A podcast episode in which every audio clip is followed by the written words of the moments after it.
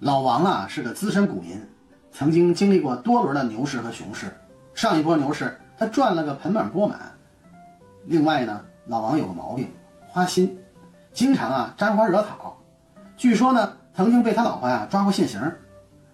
但今年呢，这波股市暴跌啊，老王啊完全判断错了方向，尝尽了苦头，结果呢，郁闷多日，犯了心脏病，住进了医院。经过一段时间的治疗之后呢。他的身体啊逐渐好转了，虽然住在医院，但是有两件事他是念念不忘，一个呢是股票，只要一有机会呢，他就拿着手机啊盯盘；另外一个呢就是撩妹，不管是女家属还是女护士，他都啊跟人贫上两句嘴。王嫂呢顾及面子问题啊，一直敢怒不敢言。上周四呢，股市啊又一次暴跌了，可不幸的是呢。